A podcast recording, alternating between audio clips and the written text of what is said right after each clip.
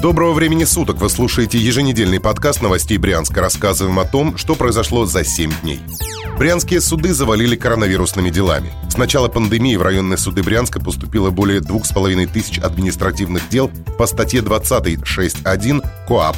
Горожан обвиняют в нарушениях правил режима повышенной готовности. Больше всего дел досталось Советскому районному суду – более 1250. Далее Володарский – 559 дел, Бежецкий 518 и Фокинский 326. Протоколы по коронавирусной статье выписывают за нарушение масочного режима в общественных местах и транспорте, за передвижение по городу без спецпропуска и так далее. В Брянске пока зафиксирован только один случай, когда горожанин решил обжаловать приговор райсуда. По данным журналистов, блогер и экс-бизнесмен Александр Коломейцев опротестовал свой штраф в областном суде. Вышестоящая инстанция пока дело не рассмотрела. Владимир Путин согласовал выдвижение брянского губернатора на второй срок.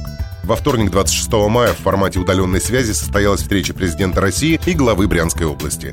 В числе прочих вопросов обсуждалось выдвижение Александра Богомаза на второй губернаторский срок. Президент, выслушав просьбу главы области, дал добро.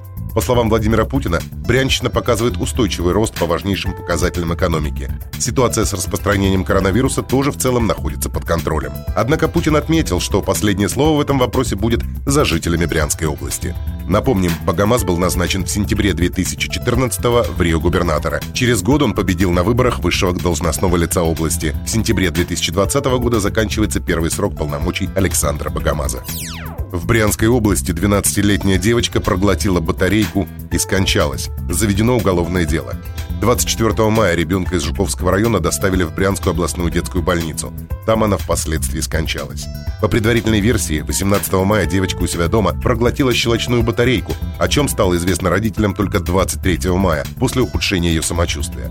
Тот же день она была доставлена в лечебное учреждение. По данному факту следственными органами Следственного комитета Российской Федерации по Брянской области возбуждено уголовное дело о причинении смерти по неосторожности.